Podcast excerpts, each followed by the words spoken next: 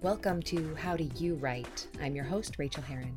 On this podcast, I talk to authors about how they write, what their process is, and how their lives fit together. I'll keep each episode short so you can get back to writing. Uh, hello, writers. Welcome to episode number 252 of How Do You Write? I'm Rachael Herron. I am so pleased you're with me here today because today we are talking to Katrina Turner, who is a friend of mine, but she is also an amazing editor and she is a writer and she is basically a professional expat. So in this interview, you will hear me pick her brain about moving as well as writing. And I have to say that I was just um, handling some of her edits that she did for a re-released book that I'm working on right now. And she's just brilliant. She really, really is. She's completely delightful. And in this episode, we talk about looking for the everyday in the miraculousness of writing. And I know that you are going to enjoy it. So, um, before we get into that, what's going on around here? Well, so goddamn much. Holy crap. Uh, we're out of MIQ, which was managed isolation slash quarantine. We are out of it and we are, I'm recording this on Friday. We have been living in Auckland for four days since Monday. And this is temporary. Uh, actually, we leave on Sunday to go up north to a place called Russell, where apparently we're going to have a house, uh, which you can't always drive to. You can only drive to it when it is low tide. So if it is high tide, you got to leave your car at the car park and perhaps wade through the the ocean water to get to the house. So that's going to be super cool and exciting. And I can't wait to tell you about that. But that's not right now. Right now is Auckland. We have an apartment pretty right between the central business district and Ponsonby. Got a great view of the Sky Tower from our apartment. Um, and we have just been doing so much stuff. Uh, we bought a car. In order to buy a car, we needed to set up a bank account. In order to set up a bank account, we had to do a million different things. Uh, it's difficult to do any of these things, to do any of this red tape stuff when you don't have an address and when you don't plan on having an address for a long time. Um, how do you get a social security number? Or here they are, here they are known as IRD numbers. How do you get that without a permanent address? What you do is you um, talk the bank into accepting your old address, even though you don't own that home anymore and you are above board and you tell everybody what you're doing. Uh, in the States, I can pretty much predict that the, somebody in those uh, government official entity positions would say, nope, sorry, can't do it. Here they're like, oh, okay, let's make it work uh, if we do this and this, and then you cross off this, and then I, I pull this for you, can you wait for 10 minutes? I'm going to go handle this. Okay, I'm back with you. I fixed it. That's how New Zealanders handle things, and it's been wonderful and exciting. Uh, but it has just been a lot, a lot, a lot. Uh, and I'm, I'm not tired. I'm excited. Every day we get out and walk around. As soon as I record this, we're going to go uh, walk down to the promenade on the water and explore that area. And it's just been pretty great. Last night um, was for the first time in months. I cooked a meal in the kitchen that we have here. We have been subsisting on takeout before we moved. And then when we were in quarantine, they delivered our meals to us three times a day. So we didn't even have to think about it. We just had to eat as often as possible, which was good and bad. But last night I made a gorgeous salmon with radishes and peas in a miso Dijon caper sauce, lots of butter, and it was delicious. Also, I'm very much enjoying grazing again, you know, for breakfast. Might be a handful of peanuts and an apple kind of thing, rather than having a full meal delivered to you three times a day. And I'm one of those people who I just, it's very hard for me to throw out a whole meal, a hot meal. So um, it's kind of nice not to have to eat that often, to be very honest. Um, what else? Oh, in terms of work, it's been great. I've been getting stuff done. I have picked the next project that I am really focused on, and uh, I'm, I don't know if I've said it on the air yet, but I am writing the book 90 Days to Done based on the class I teach. My goal is to have eventually a book at a book price, and then a walk yourself through it, do it yourself evergreen course at an evergreen course price, and then my hold you by the hand and take you through it, which is what I do nowadays at the higher price. So all three price points in the market uh, for 90 days to done because I love teaching it and I love nothing more than watching people finish their books, especially people who are finishing their books for the very first time. And I want um, to help more people do that. So that is what I am focusing on right now. Hopefully, get the first draft done in a couple months. I could probably do it faster, but I don't want to. We are in New Zealand to try to embrace some of their famous work-life balance, and it is almost 3:30, so my day is almost over because that's when I'm trying to finish right now. I don't think I'm going to finish in the next two minutes. I'll still have to upload this thing. But, you know, I'm trying to not work until six and seven at night, which is what I did in the States. And I don't want to do that here. Um, so it's been quite great. I love it. And it just feels good. It feels like the right choice. And that is a huge relief. And I'm sure that we will have ups and downs, times that we will think, what the hell did we do? But right now we're both really enjoying it.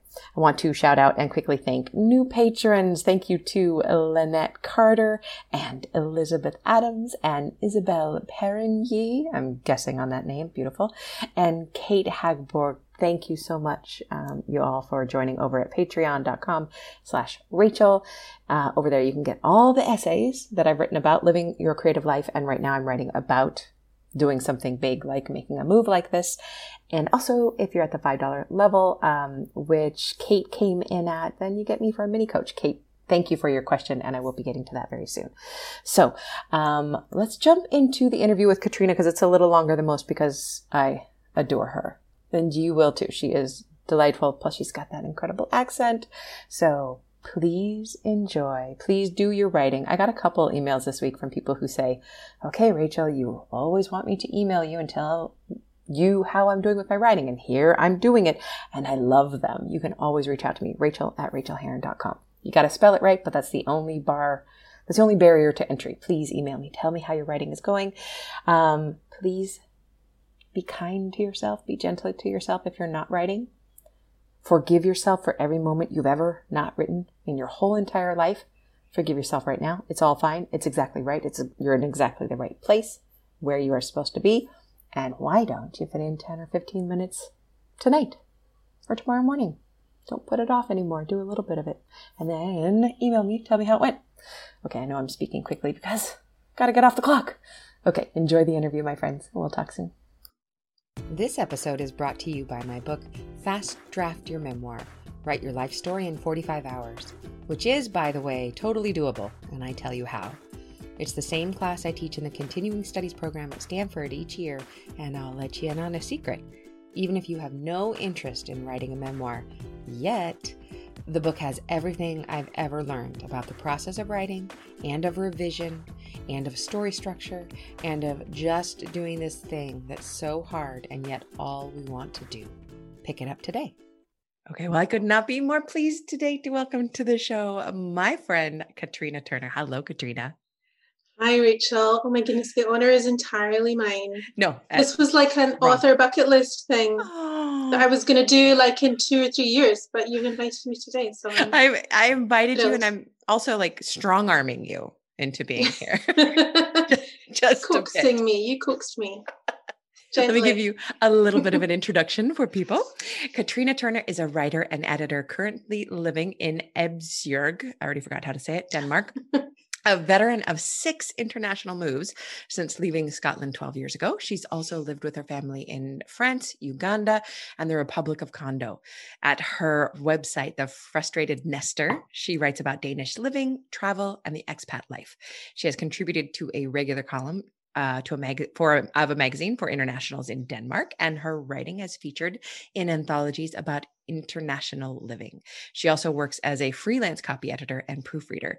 With a couple of to be completed novels on the shelf, she's currently working on a memoir due for publication in early 2022 while preparing for her family's next big move.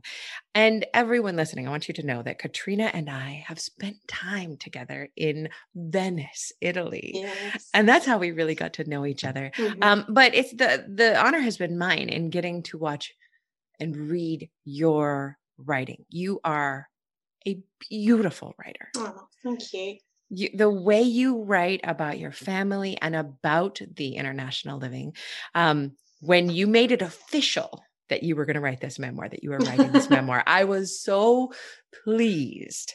So, first of all, I want to ask about that. How is it going? How is the okay. memoir going?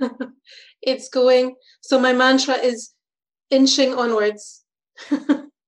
That I'm taking wonderful. your onward and I'm inching onwards at the moment yes. because um, there's just so much else going on. Yeah. Um, you know, the kids are back in school, but only for half days at the moment because it's still post post lockdown schooling, and we're getting ready to move. And yeah, so so it's like little that, inches of writing.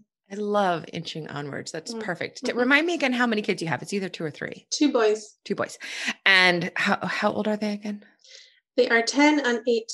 Oh, that's such active ages. Oh my God. well, it's it's quite a good age actually, because they're now they're out of the most demanding yeah. age. And they're so not they teenagers yet. And yeah, exactly. They can come home and play some video games and um, you know, kind of look after themselves a little bit but still need to be um, you know helped with homework and taken to football and taken to swimming what was it like during the lockdown in denmark? Um, denmark did it really well because um, they, they locked down very quickly at the start um, but the the regulations were not as strict as they have been in some other places like in the uk that's mm-hmm. what we were following more closely. Um, because the the predominant value in Danish culture is of trust. Oh, so once goodness. the government said this is what we're doing, I know. As an once American, the government said this is what we're doing, people said, "Yeah, okay, we'll do that." And then the government trusted people to, mm-hmm. you know, not go too far and not do anything stupid. I mean, there were people doing stupid things, but on the whole, there yeah. weren't. So we weren't sort of confined to within so many kilometers of our home or anything like that. So, um, you know, it was boring, but as and I'm I'm glad the kids are the age they are because if they were older, you know, our friends with teenagers, oh. they just oh, it's just awful. I feel like what, it's the worst. Yeah, for the, uh, my nephew, this was his senior year in high school, 2020, mm, yeah. and just to to be handling that right now, oh, it's awful. So where where does writing fit in your life right now today as the kids are back in school half time and you're getting prepared for yet another mm-hmm. international move? So what i'm trying to do at the moment is um, actually i started doing this before lockdown and i had literally done it in my phone like two weeks or a week before and then everything changed again. So what i did was i was thinking about how i used to be, i used to be a teacher. So um, i was thinking about how well organized my day was because a bell would ring and then mm. I could just move on and do the next thing. And, you know, I didn't have to make any more decisions about what the next thing would be. I just have to show up and do it. So I actually programmed a timetable in my phone with, I found a school bell that would ring when my alarm went. I love that.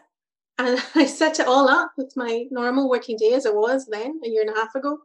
And then, like, literally the following week, I was home learning. I changed all the alarms to suit the kids' timetables instead. Yeah. So, but I've reset that up now so that I can sort of divide the time in the mornings between decluttering and yeah. doing some writing and the other things I'm working along with um, my blog and social media um, because I'm trying to keep that going too. So plus your editing, plus the copy editing. Yes. Like oh yes, that's right. My editing. I your job. yeah.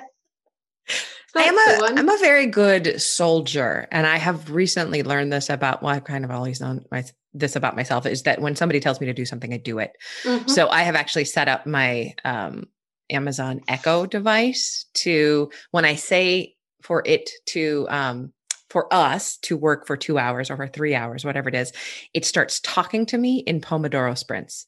It says, mm. okay, now, mm. okay, now work for 25 minutes. And then it says, okay, great job. Now take a break for wow. five minutes. And I, you know, it, it took all the programming to do that. There's no simple way of doing it. Um, but it's, I just do it when she says to get Mhm. get back to writing and i programmed her to say things like um you know you're a machine and then she says no wait i'm a machine but but it's so useful if you are a person i'm not a rebel if somebody tell if a Mhm. bell tells me to do something i do it Mhm. um so do you you found that as well Yes, definitely. And the other thing that's helping me with that is I have an accountability partner yes and we meet once a week. So at least once a week, the night before, I'm like, I need to do my homework I think because we're meeting and I have to tell everyone her something.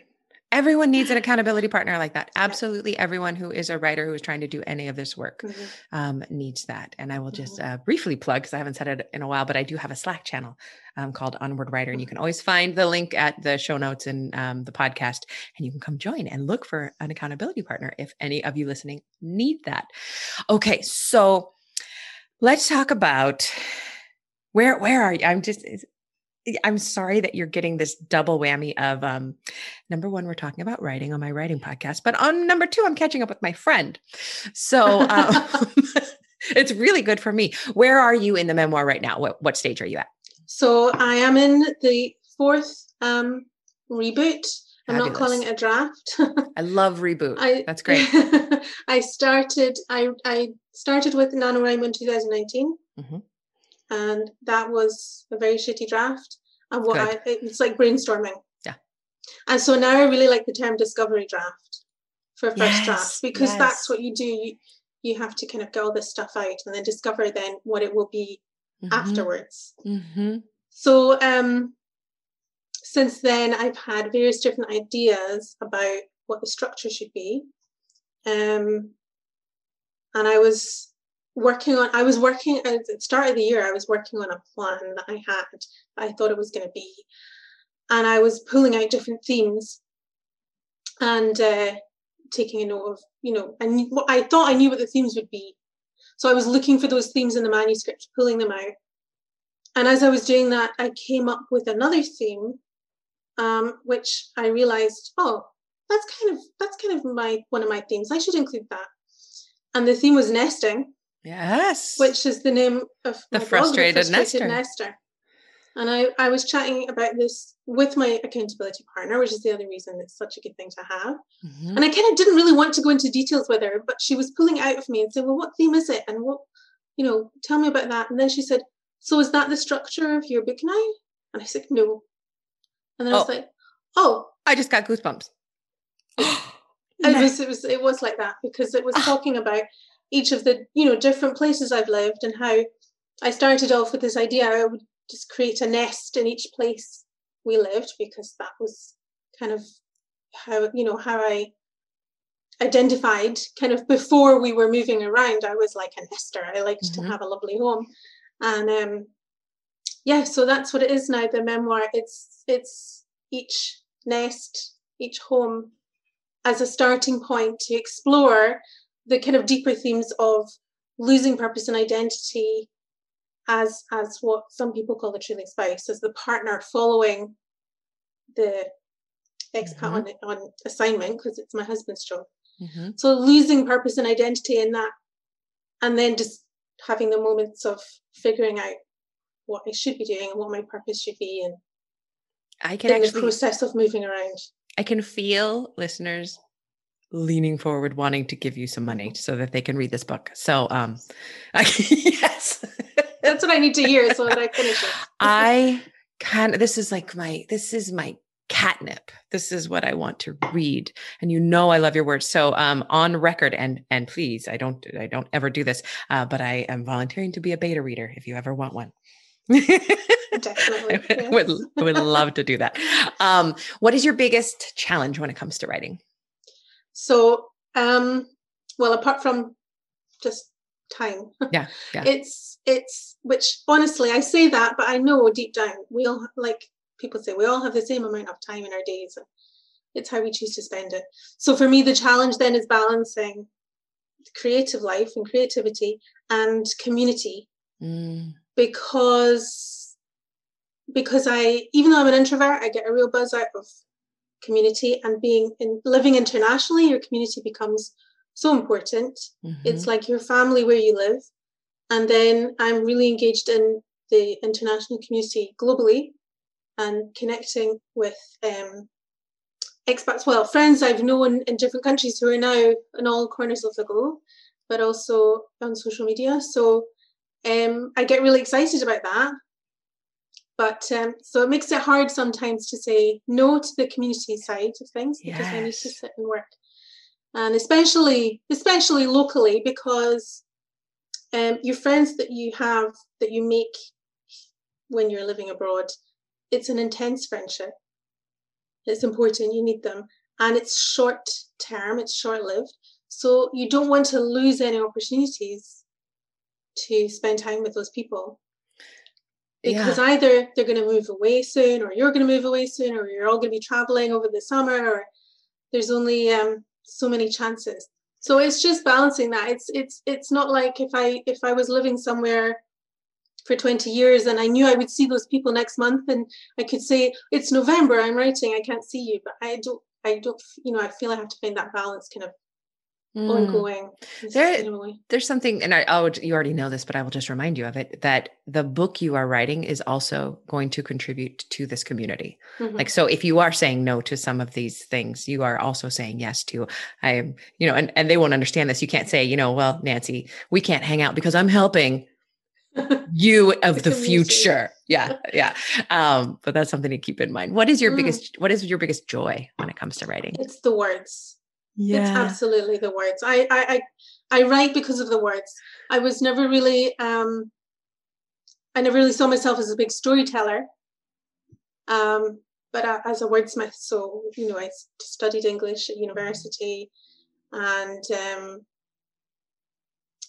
yeah, just, and I was writing at school and I was writing for student newspapers and writing poetry when I was a teenager and um, just I, I love to get elbow deep in language and grammar and all of that. So it's about the words for me. So so when i decided i would write it was like okay well i want i wanted to write because i want to use these words. Mm. and i kind of had to figure out then what i would write. I didn't like have a story that i had to tell. I just wanted to use the words because when i i remember when i was about 16 actually looking at the view from outside our house so in the west of scotland looking across to hills and lochs and a beautiful landscape and saying to myself, I wish I could paint this as the light changes every day, and thinking, well, I could describe it with words and paint with words. So that's kind of what I've always tried to do. That's cool. So yeah, the joys in the words. I'm finding the sentence and the phrase that really fits together and and you're so damn good at it. Let me um, take this moment to spin over to the wordbothy.com. Is that how you say it? The word bothy. Bothy. Um, tell us. Oh, um, I've talked about the word bothy on the show before, but I want to talk about it more. What is, have, and what I'm is, so grateful. That's because I, be, I believe in you. Um, what does bothy mean again? So a bothy is a Scottish mountain retreat, a shelter from the elements, so if you're in a wilderness of language and grammar, come on in and I'll help you get cozy with your words. Get cozy with your words. And it's really, it's really funny fortuitous time because I literally 14 minutes ago, right before we began speaking, um, finished doing your copy edits for my fast fast uh, i you've helped me with the re-release of fast draft your memoir you've just copy edited the the fast draft your memoir workbook and your eye is so good. You're the only copy editor slash proofer I ever want to work with again. Um, period. But also you do this beautiful thing where where you just you identify my clumsy phrases which I have seen a few times. So I've I've somehow in the back of my mind decided that they're not clumsy anymore because I understand them. And then when you identify them and point them out, I'm like, oh yeah, what what even was I saying there? And you do it so well and your eye is just unerring. So this is my oh. rachel plug. If you need a copy editor or a proofreader go to the word bothy b-o-t-h-y dot com. Um, thank you. and, I, and it shows i'm so that glad you that love that's it. what you're getting from my work. I think but i do think that's what we all do with our own writing that makes me feel better. you know i think what we have in our heads is what we know to be in our heads. So the way we've expressed it is the way we understand it. So there's no way for us to see that somebody else wouldn't until somebody yeah. else doesn't. Yeah. So. Yeah. Well, thank you for being not that that, you have like work, you know, littered with clumsy phrases or anything. It is littered. It, it is at all. absolutely littered. You're oh, my goodness. uh, you're an easy client. really? That makes me feel a little better too. Um, speaking of these kind of things, can you share a craft tip of any sort with us? So I I think this comes under the heading of craft. Uh, um, lots of people do a version of this. I call it blind drafting. Um, so when I really need to just break through a kind of blockage or just I've been bored of what I'm writing or Mhm. I'm doing something completely new, I will. Um, I have a tiny little keyboard that links to my phone. So I'll open up Evernote Hmm. and then I will turn my phone over so I can't see the screen and just type that way. That is so smart. And I've never heard anybody say to do it with those Mm. technical details. Have you, so this is my fear about doing this. Um, have you ever turned your phone back around and it wasn't capturing? Once or twice because Yeah. I've paused for too long. Yeah, yeah. And so it's like the write or die thing. That's brilliant. Yeah, you just yeah. You have to So keep typing. now and again, but yeah, you just have to keep going. Mhm. Another way that I have done it on my computer, and usually I will take myself away from my normal writing space. I'll go sit on the couch or sit in the car, something like that. And then I'll open up the document and then I will decrease the um the brightness until the screen goes black. And then you just write and write and write and you can't. But but I love the I love the phone with the tiny little keyboard. Mhm. That is so good. Okay, thank you. It's very Um, it's so portable as well. You And you could just put it in your purse. anywhere. Mhm. I wonder what people think they're doing when they see you just writing on a keyboard that looks like it's not connected to anything. I was co-working with some friends the other day, and like, what, what are you doing? You're not looking at anything. yeah, because you just kind of have to look out in space. Um, I have a I think I don't know if they're making this yet or not, but I'm I'm looking forward to the virtual keyboard someday where like the keyboard can just be projected onto anywhere and then just move your fingers on the desk or it's going to happen. I've seen it. I've seen it in the science fiction movies. Uh, what what thing in your life affects your writing in a surprising way? So I was thinking about this, and I think my answer is a bit of a cheat. But like um, but I think it's relevant, especially for people like me who are early in the writing career. Um, it's what surprises me most is that the best things happen when I sit down and write, because I have this voice telling me that I have to know what I'm going to do before I sit down. Still it's always there and, and i'm always saying well no that's not true but so many days so many weeks i've spent days thinking i have to know what i'm going to write before i sit down and do it but of course it's the sitting down and doing it that makes the ideas come and makes the magic happen so that but it still takes me by surprise Yes. you know when that yeah. happens I'm Um, however many books deep I am, I, I still forget that on a daily basis. Mhm. And when the the muse, whatever the whatever people think the muse is, the muse visits me most reliably when I'm just writing stupid, crappy sentences, and Mhm. suddenly I'm hit with a brainwave of something that I didn't ever see coming and couldn't have seen Mhm. coming if you didn't put yourself in the chair. Mhm. And then the other thing is kind of similar, thinking back to the account my accountability partner is talking about it because I don't really like to talk about it. I don't want to talk about it. I didn't even want to tell her because we don't critique, we just Yeah. check in. I didn't want to tell her what I was actually thinking because it's rubbish. but because we had this conversation, Yeah, just speaking out loud. all the light it all out. bulbs Mhm. went went off. How did you find your accountability partner? So we actually met in a Facebook group for expats, and Yeah. we were doing a challenge about uh, purpose, I think, and we were both commenting um, in these posts, and she said she was looking for accountability, and I said, "So am I." And it was it was cool because, and I've had this quite a few times recently, where you don't really don't know someone just because you've interacted online a few times and it's a bit of a risk hmm to reach out and say let's do this thing together hmm um, because lovely as they seem you never know if you're going to be on the same wavelength um, but you have to try these things. But it always seems to work out.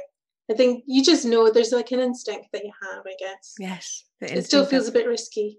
It is, and it is risky, but I love also that you are not critiquing each other's work. I don't think that that Mhm. is the best use for an accountability partner. The Mhm. accountability partner that is best for you is the one that makes you do your homework the night Mhm. before you're going to chat. Mhm. Yeah. Okay. So let that was yeah. uh, just a few months ago, and I like she probably knows more about my life at the moment than Yeah. anyone in this house even. it's an it's an it's so intimate much- yeah. Yeah. so we're really good. I would say we're really good friends now. So I love that. it's a risk worth taking. I think that when this uh, podcast comes out, you should uh, send her to it as you you Oh, I will. Don't worry. speak so glowingly about her. Um, can we talk a little bit about like being an expat now? yes, of course. Um, so mine is a little bit different than yours since Mm. neither of us are following a spouse there. Both of us are going because we want to go to New Zealand. Mhm. And the plan right now is to stay in New Zealand, is to Mhm. build a home and and remain there. That plan could change. Like we could hate it. We could decide to go live in Bali or Mexico or wh- whatever. But the plan right now is to move to New Zealand and stay there.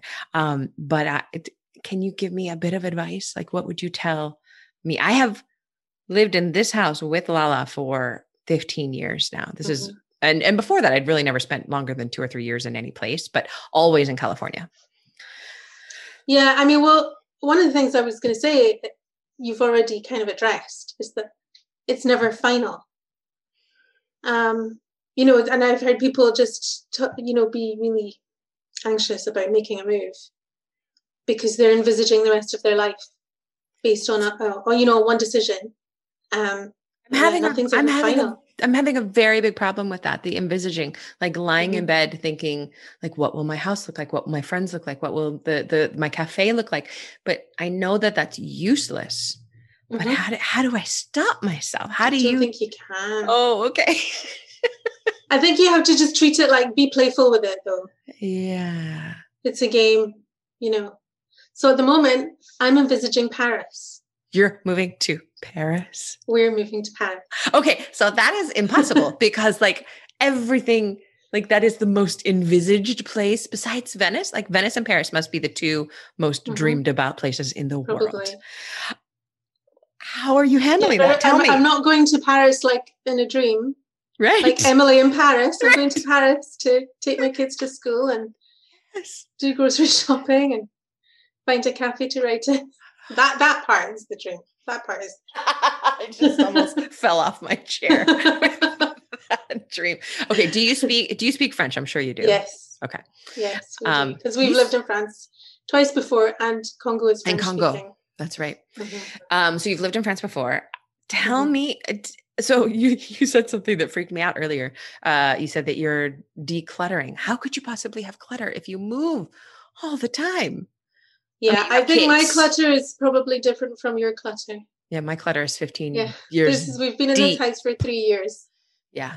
So, but previous to this, we've always moved just with air freight, just with an air shipment. So, Wow. yeah, we we arrive and we are in a furnished place, or we buy the furniture. We are moving with no furniture, mhm. just mostly boxes of books. Mhm. I think we've got about 50, 50 or 60 boxes right now, which is mostly books, journals, and and some kitchen stuff because we've been told like bring your bring all your favorite kitchen appliances. New Zealand is Mhm. expensive. Um, Mm. but yeah, go but so when you move to France this time, you're are you going to take things like furniture and We may take furniture because it will be a land move. yeah. It just so that'll be easier. So we may be taking furniture, but otherwise, I yeah. I mean, even before we were expat, I was quite the declutterer. I was a bit of a minimalist, so Yeah. I don't like having too much stuff, and I definitely don't like taking a drawer of junk and transferring it to a whole other country. We're not doing that. Hell no. So- just this just this last weekend we finished our all of our packing basically and now we're living in this Mhm. big empty house with everything that will fit in our suitcases to go with us um, and everything else is in the in the place where we will eventually ship it um, on a pallet over to new zealand Mhm. How, what do you do when you arrive on that day when you when you start to settle in I think the first days are always about.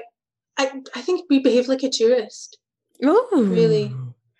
Tell Those me first more. days, you've got to explore your neighborhood and find a restaurant and yeah, I don't know. That's a good question. What do we do the when we first arrive? When we first arrived in Denmark, it was the middle of a hot summer. We spent a whole weekend visiting the the local kind of um, tourist sites.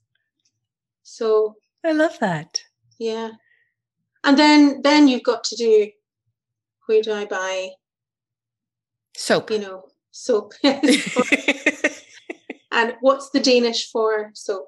And um, yeah. thank goodness we live in the, in the time of Google. Yeah. I don't know how people did this before they could do Google Maps, Google Translate. It um, helps so much. And we're we're yes, we're you know we're going to media where there's already a group that will give the answers to all your questions. We are in a expat group for New mm-hmm. Zealand, and they do have all the questions. They're also sometimes very grumpy. Um, mm-hmm. but it's a it's also a very very nice group of people who are are and, and the thing in the expat group in New Zealand, um, the Facebook group that I'm part of, uh, basically they talk about tacos most of the time. It's all about Mexican food. Like okay, yes, every yeah, Americans everywhere. Really? Yeah, you can't get you can't get good Mexican food. I am assuming that if I move to New Zealand, I can't get good Mexican food. That's just part of my calculation. Okay. Yeah. you know, but I am bringing yeah. like a whole bag of spices because everybody says if you want the mm-hmm. Mexican spices to bring them. Mm-hmm. Great. That's what I'm doing. um any but, other um, yeah, advice? No, I mean my thing is always to hit the ground running. Okay. Because I've done it so many times so I've learned you know to just have this mindset of because for us it's always temporary. Yeah yeah yeah. I'm in this country for three years so um i'm going to visit places i want to visit. I'm going to make the friends i want to make. If i see someone in a room of a gathering of some kind of parents or something to do with the company and that looks like an interesting person i will just go grab them. yeah. Yeah. Ask them about their lives and then five minutes later will you be my friend have, and can you... I put you down as the emergency contact on my children's medical form? no pressure, so, no pressure. I mean, that's, I mean, honestly yeah. the thing that I'm most scared about is making mm-hmm. um, making mm-hmm. friends as an adult. I mean, you don't have to be in such a hurry because yeah. you're yeah. you're you're staying for the long term. But treat it like dating. Treat it like, if you can remember that, treat it like a long time ago. You know, a bit of a job. A bit of a um, job. Yeah, dating mm-hmm. really was a job mm-hmm. sometimes. Mm-hmm and and invite and do the inviting. I think as mm. newbies, very often we we kind of wait to see what the lay of the land is and to see, um, you know, who might invite us places or what events might be okay. appropriate. But actually, do what you want to do and invite people to join you. That's huge. That's and like the biggest, yeah. best tip that I hadn't actually mm-hmm. considered. Decide mm-hmm. what I mm-hmm. want to do and then invite somebody to come along. Mm-hmm. Because so often as well you're you're the new person in a room of international people or whoever it may be but actually you think you're the only new person and maybe you're not mm-hmm. maybe there's 10 other people looking at you and going well she's obviously been here for however long and they're waiting to be invited to something so I'm I am keeping a collection of the best advice I get because I've been getting mm. a lot of a lot of really great advice, and this is going up in the top five right there. Okay. Do do the inviting. Mm-hmm. Thank you. Okay, let's get back to writing um, or reading. What is what is the best book you've read recently? Um, I don't read as much as I would like. Well, I'm I'm getting better at reading more quickly now the kids are older. Um, but the last book I read was a was a corker. It was really long. So I'll just have to talk about that because I don't think I can remember what I read before. Of course. Um. So the Mirror and the Light. I've never heard of Mantel. it. Oh, it's a Mantel. Oh my goodness. Yes. Okay. You've heard of her. Oh sure. yes, I've um, I've read um, uh, Wolf Hall. I think that's the only one of hers I've read. So the Mirror and the Light is the third. Okay. In that trilogy of of the Thomas Cromwell novels, it's the last one. Um. So I don't normally read historical fiction. It's not something I go looking for anyway. Put it that way and um, but when I do, I love it because I I can't learn history from a history book. Yeah.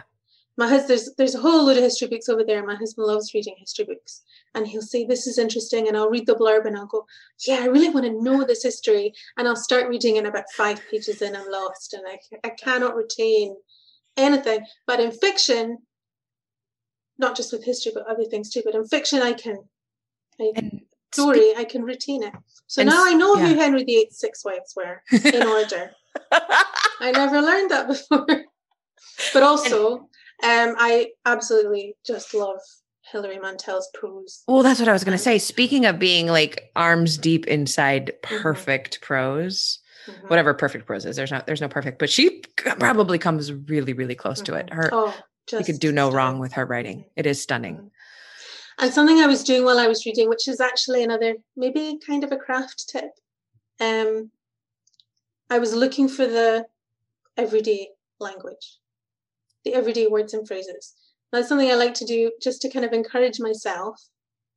Because when you're, Oh. as a reader, you think, oh, I could never achieve this level of greatness. But every writer has to have the everyday. she opened phrases. the door. Yeah, it's, It's, in, there, somewhere. Yeah, You're blowing my and, mind. and actually, a lot of her words are everyday. It's just the order, you know, it's the way they put them together. I mean, that's obviously what what we're doing with writing, but but when you really watch great writers and pay attention to the way they put their sentences together and the words they're using, they're not using any different words or sentences than the rest of us. They've just captured something with those words. And That it's so a- achievable when you look at it that way. That's a beautiful craft tip. That's a beautiful. I, I actually might go back to Mantel because she did intimidate me a little bit. I, I kept leaving her books going. I can. I'm not. I'm not a writer.